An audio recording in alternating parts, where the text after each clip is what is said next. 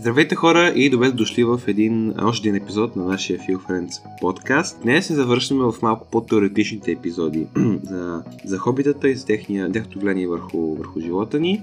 И ще коментираме една тема, която мисля, че е напоследък екстремно доста популярна сред а, младеща и сред новите работодатели. Но първо да поздравим, а, да посрещам тук а, и Пепи. Пепи, здравей!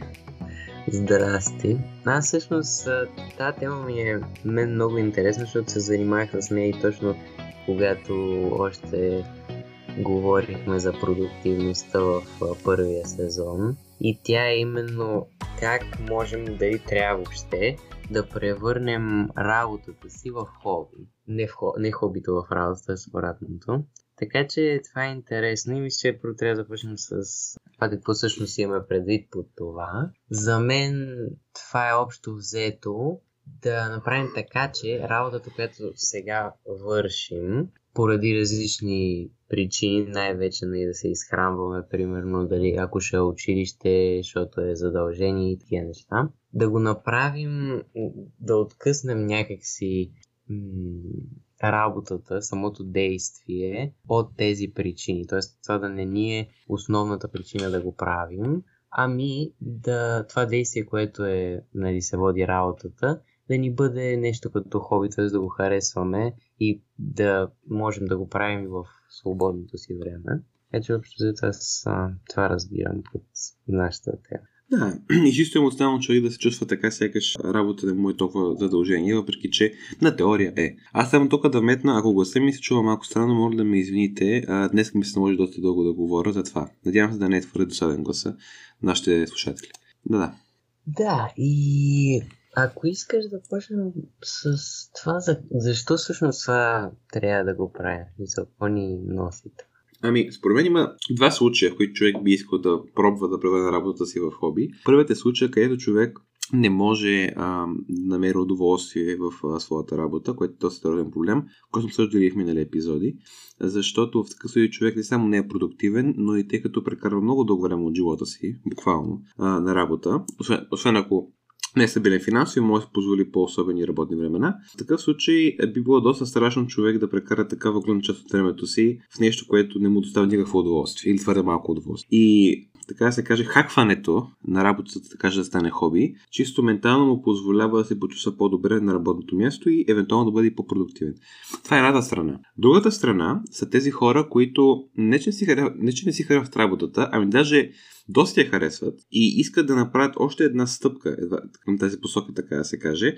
Аз бих добавил пак да повишат продуктивността много често и ам, така да се каже образуват тази представа в себе си и я имплементират после, че работата може да стане нещо повече от работа на работното място и може да се превърне в а, тяхно хоби. Като според мен там това, което се има и тъй като добавка е, че тези хора биха прекарали време извън работното време да работят, тъй като а, това е хоби, което им харесва. Така че е много интересно да видим, въпреки че двамата постигат едно също нещо, което е направят работа в хоби, а, има доста различни причини и обстоятелства, под които това се случва, според мен. Относно първото нещо, което каза, за човек, който не си харесва работата, не е удовлетворен, всеки да нали, ходи, това не е нещо, което би искал да прави, ако имаше възможността, така да се каже, да избира. Аз мисля, че тук вече идваме в а, това какво, какво човек прави и в къщи. Защото ако ти отидеш на работа, примерно да си 6 часа или 7 часа на работа, и се върнеш в къщи, та работа не, не си я харесваш, не, не искаш да я правиш, в къщи ще искаш да си починеш, ще искаш да правиш нещо, което е готино и тук ще дойдат хобитата. Не, не, човек ще си, примерно ще си рисува, това иска да прави така нататък, всички хобита, които сме обсъждали до сега, могат да се правят. И интересно всъщност какво се случва, ако човек успее да направи работата си в хоби. Аз тогава мисля, че много от емоционалните хобита, които в първия случай ще служат за балансиране на нещата, така да се каже. Тоест, човека ще има работа, която не си харесва, но все пак ще има нещо, което си харесва в деня. Именно ще е това времето, което прекарва правейки хобито си. Но ако вече работата, примерно, му харесва, това е интересно, защото това тогава ще е рационално хоби. И а, тогава ще, може би ще се случи това, че ще имаме все по-малко емоционални хобита, защото емоционално хобита трябва да имаш, защото трябва да, поне както аз го виждам, трябва да ти, да ти носи някаква приятна, не, някаква приятна, някаква приятно чувство. Обаче ти ако се чувстваш добре на работа, ще имаш приятно чувство, така се каже, в деня и няма да имаш нужда чак толкова от а, други стимули. Той има друго нещо, което е, че ако човек си харесва работата, на него ще му трябват емоционални най-вероятно хобита, за да може да компенсира, ще го нарека така, емоционалния дефицит от това, че те е прекарал толкова нещо, което не му харесва. И така хобита да ще бъдат, така се каже, компенсация на това. А ако работата му харесва и той се връща вкъщи, а, може би уморен, обаче е задоволен това, което е свършил, тогава този децис го няма и съответно бих спекулирал, че хобитата ще бъдат по-качествено практикувани в къщи или където и да се работата, тъй като те няма да бъдат компенсация от а, нехаресването на работата, а ще бъдат допълнителни дейности, които ще а, разкъсят живота и ежедневието на човека още повече. С други думи, ако се направим хобито на работа, а, се, работата на хоби, има случаи, в които и другите хобита стават по-качествени, евентуално. Да, то мисля, че всички може да се съгласим, че това би било полезно и ще видим и другата страна, защото не, това не е така просто всички се съгласяваме, ай да го правим. М- но е интересно какво се случва с, с това, когато как по-точно и човек, когато иска да го направи и е готов вече да, да се случи това, как по-точно се прави това и практически как се случва това. И не, ние нямаме опит с работа, която на изкарване на доход и така нататък. Така че мисля, че мога да поговорим малко за училището с теб на едно такова на това ниво, защото ние с това имаме опит. И аз лично при и когато трябва да направя някакви училищни задачи. И това не ми се случва постоянно и не съм разбрал още как универсално да успея да превръщам, примерно, всеки предмет в нещо, което и може да ми е интересно. И не, това е проблем. Обаче в специално за някои предмети, примерно математиката, почвам вече да си, да си го правя като игра, нещо подобно. И то много лесно се случва с математиката, защото имаш там някакъв проблем и трябва да използваш различни формулки, различни начини на решаване и така нататък, за да решиш този проблем. И аз съм си го направил така, съм си сменил начина на виждане към решаването на задачите, да е все едно, че игра някаква игра. И това много ми помага на мен да почвам веднага с тия домашни по математика. Така че да направиш работата си по някакъв начин игра, да я свържеш с това и да мислиш за нея като за игра, на мен ми помага. Така че това може би е един практически съвет, който да спомня. Това ме радва, че го споменате, като може да седнем и евентуално дали има въобще разлика между геймафайнга, което е именно превръщането на играема дейност и превръщането на хоби тъй като нали, не всяко хоби има характеристиките на игра, но играта има характеристиката на хоби. И съответно, според теб, има ли, така да се каже, плюсове и минуси между това да го направиш на игра и да го направиш на хоби, което няма характеристиките на игра? Въобще, може да правим тази разлика или според теб едно и също? Ами, то, това е интерес, да, интересен въпрос, защото когато нали, човек игра игра, много му е ясно какви каква цел има и какви са обстоятелствата, нали? Какво трябва да направи, за да постигне нали, желания резултат. Това с видеоигрите най-ясно се вижда. Но когато не за хобите, които не, не могат да се свържат с игра, които честно казвам, аз, ако можеш да дадеш един пример, за да си го представя по-добре, тогава да си продължа мисълта, че ми е интересно са с кое точно хоби визираш. Имаш ли някакъв пример? Ами да, хобита, които нямат чертите на игра, е примерно четенето на книги. Хората могат да го направят на игра, като примерно си буква книги са прочели така нататък, но ако само четат така книгите, това си е хоби, което няма видо, вида игра според мен. Да. Добре. Да, ами, ако е самоцел, примерно а, четенето на книги, ако го правим просто, нали, от каквито и да е каквито и да е причини, там това съм съгласен, че не, не е игра. И мисля, че заради това човек трябва да използва на работата си, да направи работата си като игра, ами не като самоцелно нали, хоби, като четенето, защото в, в работата най-често има цел. Всеки ден има някаква цел. Примерно отиваш на работа и шефът ти казва, че трябва да направиш днес това, това, това, това и това. И това са ти мини цели. Ако е ако започнем да превръщаме работата в хоби, което няма точна цел, това може да е объркващо. Така че аз лично бих предпочел и бих посъвет така, да е нещо, което има елементи на игра, защото човек знае към какво се стреми и може да направи пътя, така да се каже, по, по интерес. Мисля обаче, не, не всяка работа има тази структура, но ти въобще има шефа и дава задачи. Примерно, учителите, те имат ясни дейности, които трябва да направят в определен срок, но според мен там шефа не е толкова ярката фигура, която дава задачите. Примерно, в началото на деня, както би било в един американски офис, да кажем. Да, идеята ми е в такъв случай, пак ли трябва според теб да се геймафайне работата, да стане на игра, или това би въжало само за, а, дейно, за работа, извинявам се, където има така даване на задача в началото на деня или началото на седмицата? Винаги има изключения, защото има много различни професии. То сега с, с развиването, така се каже, на технологии, на общество, така се каже, все повече и повече нови професии има от различен характер.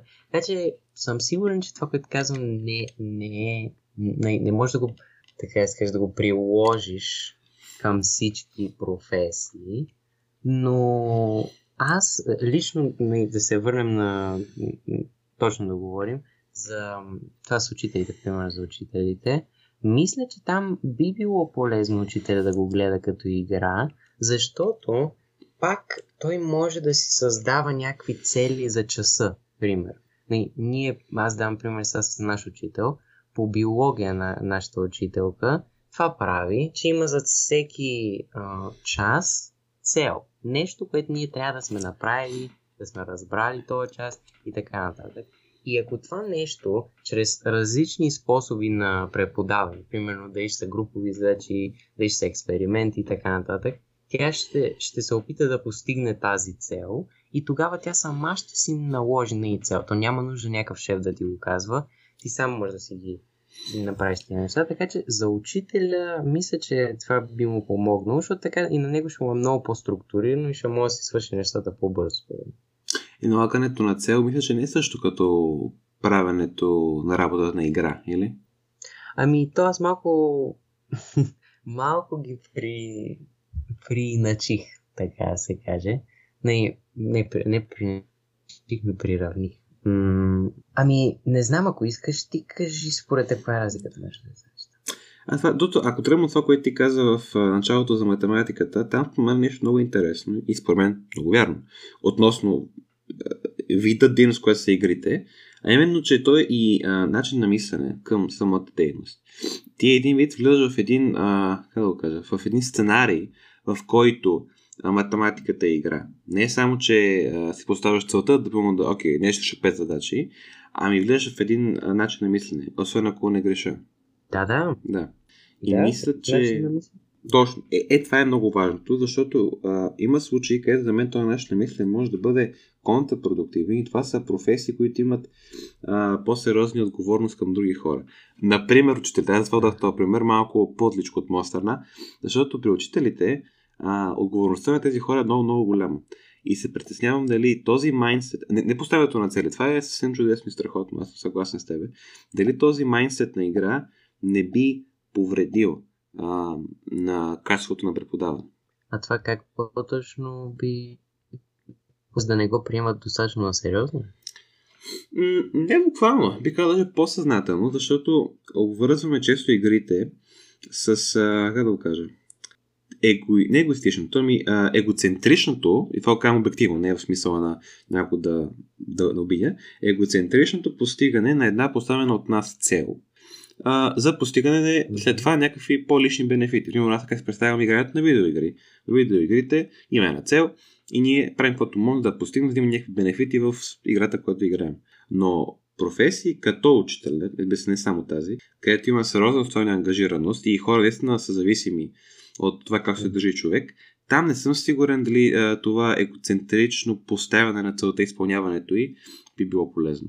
Добре, а не може ли целта, примерно, на играта е да се помогне на някого? Тоест, в, в, в примера с учителя, да направи така, да направи, примерно, часа си възможно най-интересен.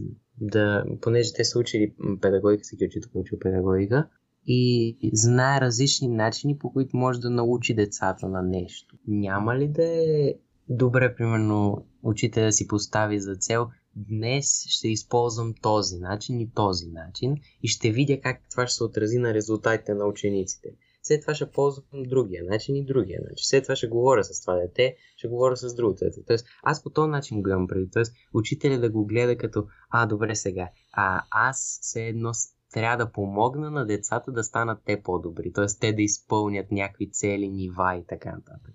Тоест да си нещо като Абе да, точно, учител. Да им помагаш с а, това те да се изкачват така в нивата, ако трябва да се върнем към а, видеоигри. И е, това вече малко излиза от а, идеята за, нали, за правенето на работа. Не, не, то си е там. Просто това, което описах в началото, не, не ми звучи като игра от поставяне на, на цели. Може би просто има различна представа за какво е, какво е игра, си мисля. Защото, нали, това казваме, че поставянето на цели е супер. Въпросът е, и това е хубаво, че го даш като пример, е при помагането, така да се каже, на, на деца станат по-добри академично. В такъв контекст, майндсета на това игра игра, дали би, според теб би бил уместен? Може би, ако го гледаме чисто от а, това, което каза, да се фокусираме върху думата само егоцентрично, ако го гледаме от, так, от така гледна точка, т.е. човек се е фокусиран върху себе си, как той може да се оптимизира и така нататък, може би не би било най-доброто, но пак, нали, аз си го представям това, понеже то е различно естество на работата и трябва да направиш различни неща, за да си добър в нея. Примерно, ако си счетоводител, трябва да се научиш да ползваш различни програми, да, да използваш различни начини за смятане, пример, нямам mm-hmm. никаква идея. Тоест трябва да се фокусираш много върху едно свое умение и да го развиваш.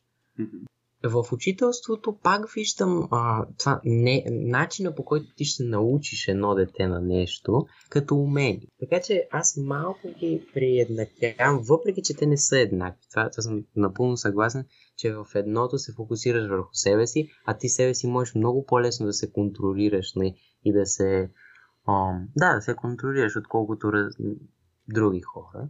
Така че, ако го трябва да го гледаме от егоцентричната дума, е тази гледна точка, сигурно не са, не са не. И тогава, може би. Не, да вземи и счетоводството. според тебе там как би, била, би било от полза начинът на мислене за игра? Ами, като цяло за, за мен ползите от играта, така да го кажем, са универсални, защото то е, то е правене. Аз точно това да се повторя, което казах преди малко, да направиш пътя на стигане до целта по-интересен. По всякакви начин. Като си слагаш препятствия, като си даваш награди, такива работи. Това, когато си сам, много по-лесно се случва и когато не трябва да работиш с други хора. Нали, както е с а, учителя. Но и там, според мен, може да. В а, примера с а, счетоводителя, може, примерно, ай как да кажа, да, да си направят някакво предизвикателство с колеги, нещо такова. Кой ще може да свърши, ай, какво някакъв вид работа, която те правят за, определен, за определено време и такива работи. Така че за мен правенето на, някакво дей, на някаква дейност по-интересно, чрез такива малки предизвикателства, награди и такива неща, това мисля, че е основната полза от играта. А, мисля, че това може да доведе до ескейпизъм пък.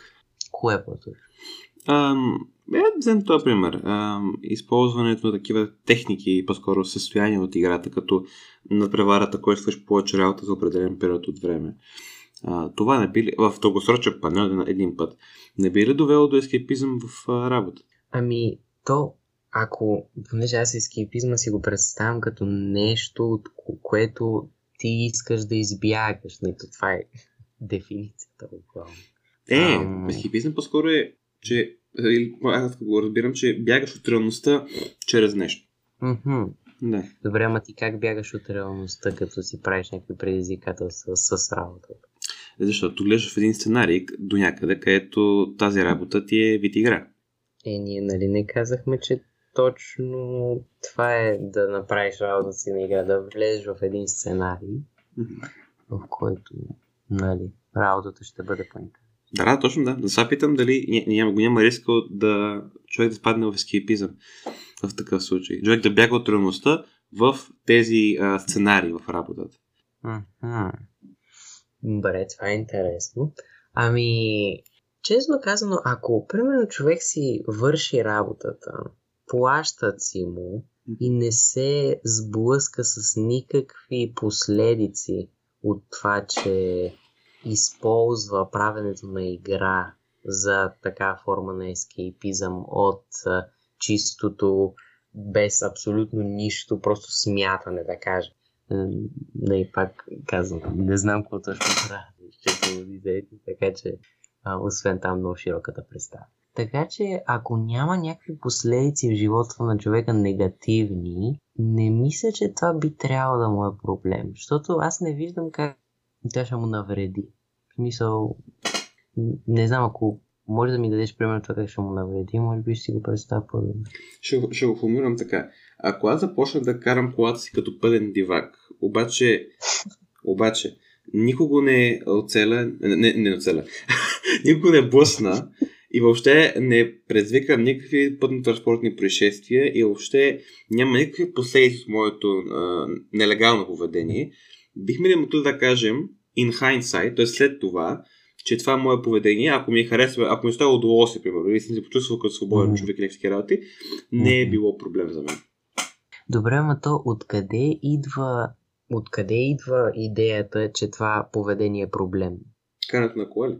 А, по този начин? Карането на кола, както ти го каза, по някакъв луд начин. А, Откъде идва проблема в това? В, в началото.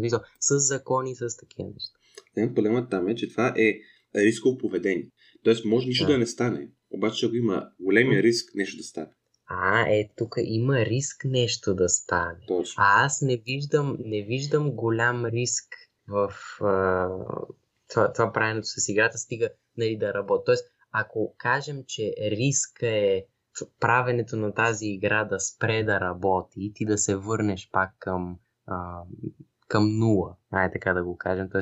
към това както си бил, тогава може да не, може това да го обсъждаме. Обаче, ако човек намери начин по който да си прави работата така и няма риск от това, това да се промени, нали, работи си за него, примерно го прави години наред, тогава аз не мисля, че, че трябва да е някакъв проблем. Защото той ще си продължава да си го прави, си продължава да си изкарва пари, си върши работата и ще му е кеф. Аз бих обвързал потенциалните рискове на това с рисковете на скейпизма. Затова го ведох като мотив в разговора ни. Защото може сме коментирали в други епизоди и в, и в сезона за продуктивността, как, например, гледането на много YouTube или на често консумиране на филми и сериали. То е проблем по много причини, или може би това е проблем, но може да бъде проблем по много причини. Една от които, може би тази, която ти коментирали доста, е именно ескейпизма. Избягването от трудността в това. Идеята ми е, че както там ние намерихме проблеми в ескейпизма, не бихме ли могли да приложим същите дефицити на ескейпизма и в сегашния сценарий, в който правим играта на работа. А, работа на игра. А, добре, да, окей. Okay. Ами, ако, да, ако вземем същите дефиниции, ескейпизма не, не, не е нещо, което би ни помогнало много да се справим с проблемите. Обаче тук пак казвам, трябва да има... Не, ако кажем, че примерно на човек работата като счетоводител не му харесва, скучно, той какви опции? Едната опция е това, което аз казвам. Да, да, да се опита да си го направи по-интересно. Другата опция е да спре да я прави тази работа, да напусне.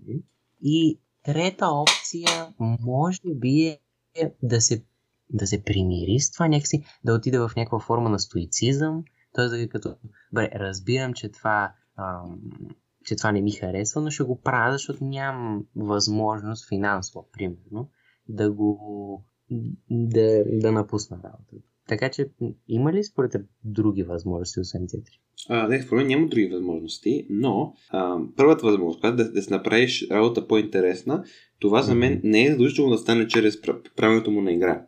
Правилното му на игра е една опция.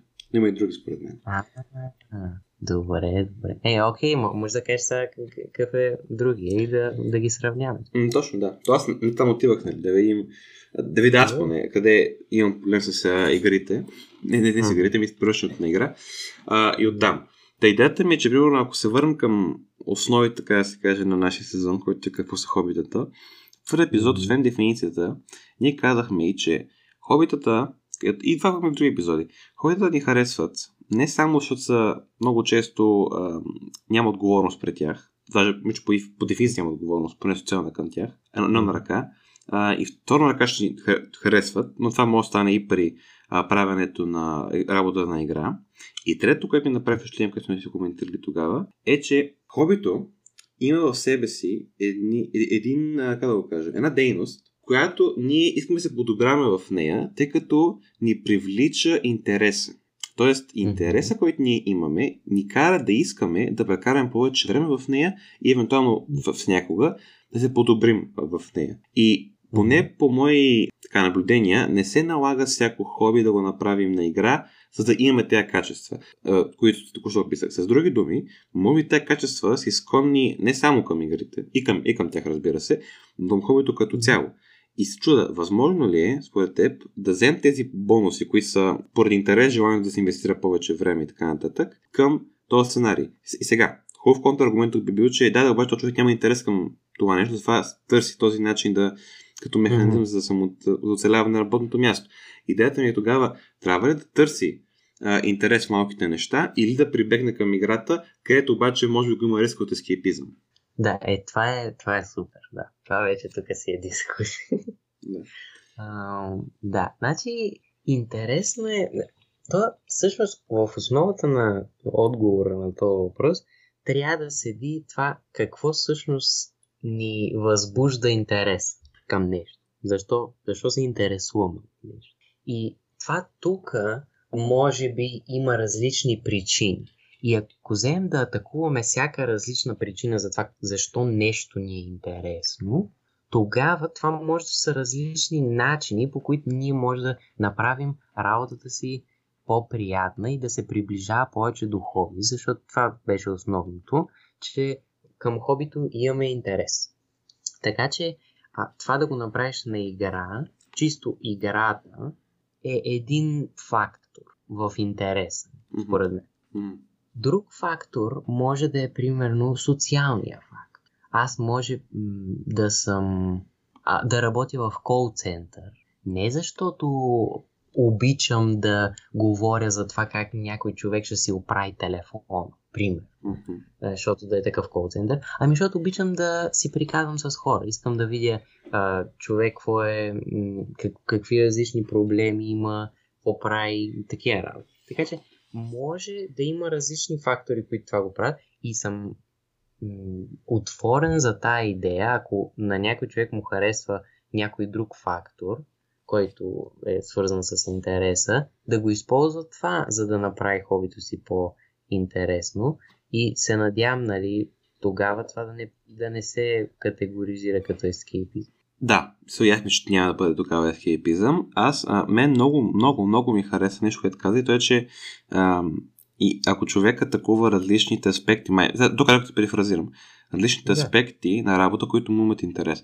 Това според мен е ключово, тъй като можем да стигнем до един извод, според мен. Ние с теб, защото сега е, идеята е да продължаваме да, да се спорим. Очевидно има малки разлики в мнението, но това, което може да скараме като извод, според мен, тази дискусия, е, че можем да разгледаме работата редукционистки. Тоест, може да гледаме работата чрез този метод на разделянето и в различни аспекти, които заедно образуват това, което ни наричаме работа.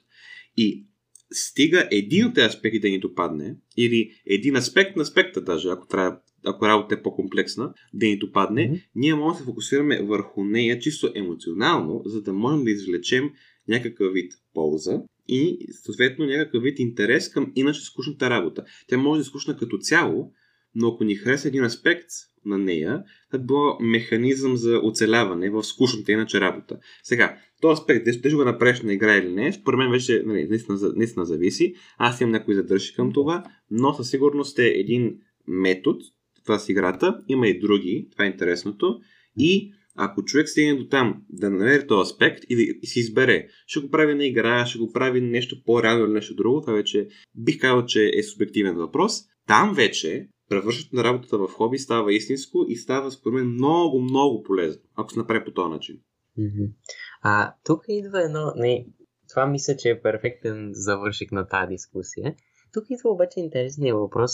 Не, според теб, кога човек трябва да смени нещото, което прави? В смисъл, това трябва да се случи, ако мине през всичките аспекти, които може да се сети на това нещо и не успее да намери начин нито един от тези да го превърне в нещо интересно, тогава ли трябва човек да се откаже от тази работа, примерно да напусне и да почне да прави нещо друго? Защото имам чувство, че много... Айде сега, това, това, е мой, това е мой опит е, и той не е много широк, но това съм го се, често срещал. Срещал често. а, че човек може да каже, о, не си харесваш работата, напусни и прей нещо друго, което харесва. Да. Не, много лесно се отмахва тази работа. И мен ми е, не, въпросът ми към тебе е, колко, какво трябва да направи човек, докъде трябва да стигне, за да напусне работата, за да спре да се занимава с този предмет и да каже просто е така една тройка там ще имаме така колкото да завърша и такива. Да, тук две неща тук трябва да се кажат. Първото един дисклеймър и то е, че има хора, които не могат да си позволят въобще да си мислят дали да сме на работа. Аз, естествено, не това коментирахме и преди началото на епизода, че за съжаление, това, което ние говорим е хубаво интересно, но не се, не се аплайва към всички случаи и това за мен е тъжно. Мисъл, притеснително е, че като общество не можем да дадем възможността на всички да могат да помислят, окей, дали да, да сме на работа. Това е вече друга тема, дали това трябва да, как това да се промени, но това трябва да се каже чисто, за да знаем, че да знаете и вие, че го имаме в предвид и ние като, като констат, извинявам се, тема. Второто сега, нали, ако да говоря на въпроси директно, според мен, ако човек мине през абсолютно всеки аспект, който може да се представи на работата и никой не му допадне и поне не мери интерес с него, и тук внимание, това за мен се култивира. Възможността човек, това, даже не е възможно, е техника, способност. Способността човека да намира интерес в неща, това се култивира. И хората са различно добри в това. Това, видите, като човек може да работи върху това, това е едно вече доста така, една доста мета способност, доста мета скил, да намира интерес в неща. Това вече е доста интересно. Ако, това е доста интересно никак, да, както и да е. Да, ако човек не намери наистина никъде интерес, според мен това е доста сериозен индикатор, че работата просто не е за него. И ако има възможността, той трябва да напусне, а, не защото, а, как се каже, тази, тази работа не му пасва или нещо такова. Според мен, всеки може да намери нещо интересно в всяка ситуация, но в сегашната ситуация, която се намира човека, просто би било контрапродуктивно да продължава да търси, при положение, че един път е седнал вкъщи с чаша чай с по халата, евентуално, ако му трябва да бъде с халат, минал през този мисловен експеримент и се е казал не. Защото а, много лесно може да се тръгне по а, един даунхил, който е на менталното затваряне в една клетка на това. Аз трябва да правя тази работа, ма не ми харесва, ма не искам да си тръгна, ама искам да си тръгна и така нататък. Много по-чист ход според мен е, ако можеш да го позволиш, ако наистина не намираш нищо в работа, да кажеш спирам и търся друга. Това мисля, че е много ключово, защото това много добре се свързва с ескейпизма. Защото когато човек е така, понеже остави финансовите задръжки, така да го кажа.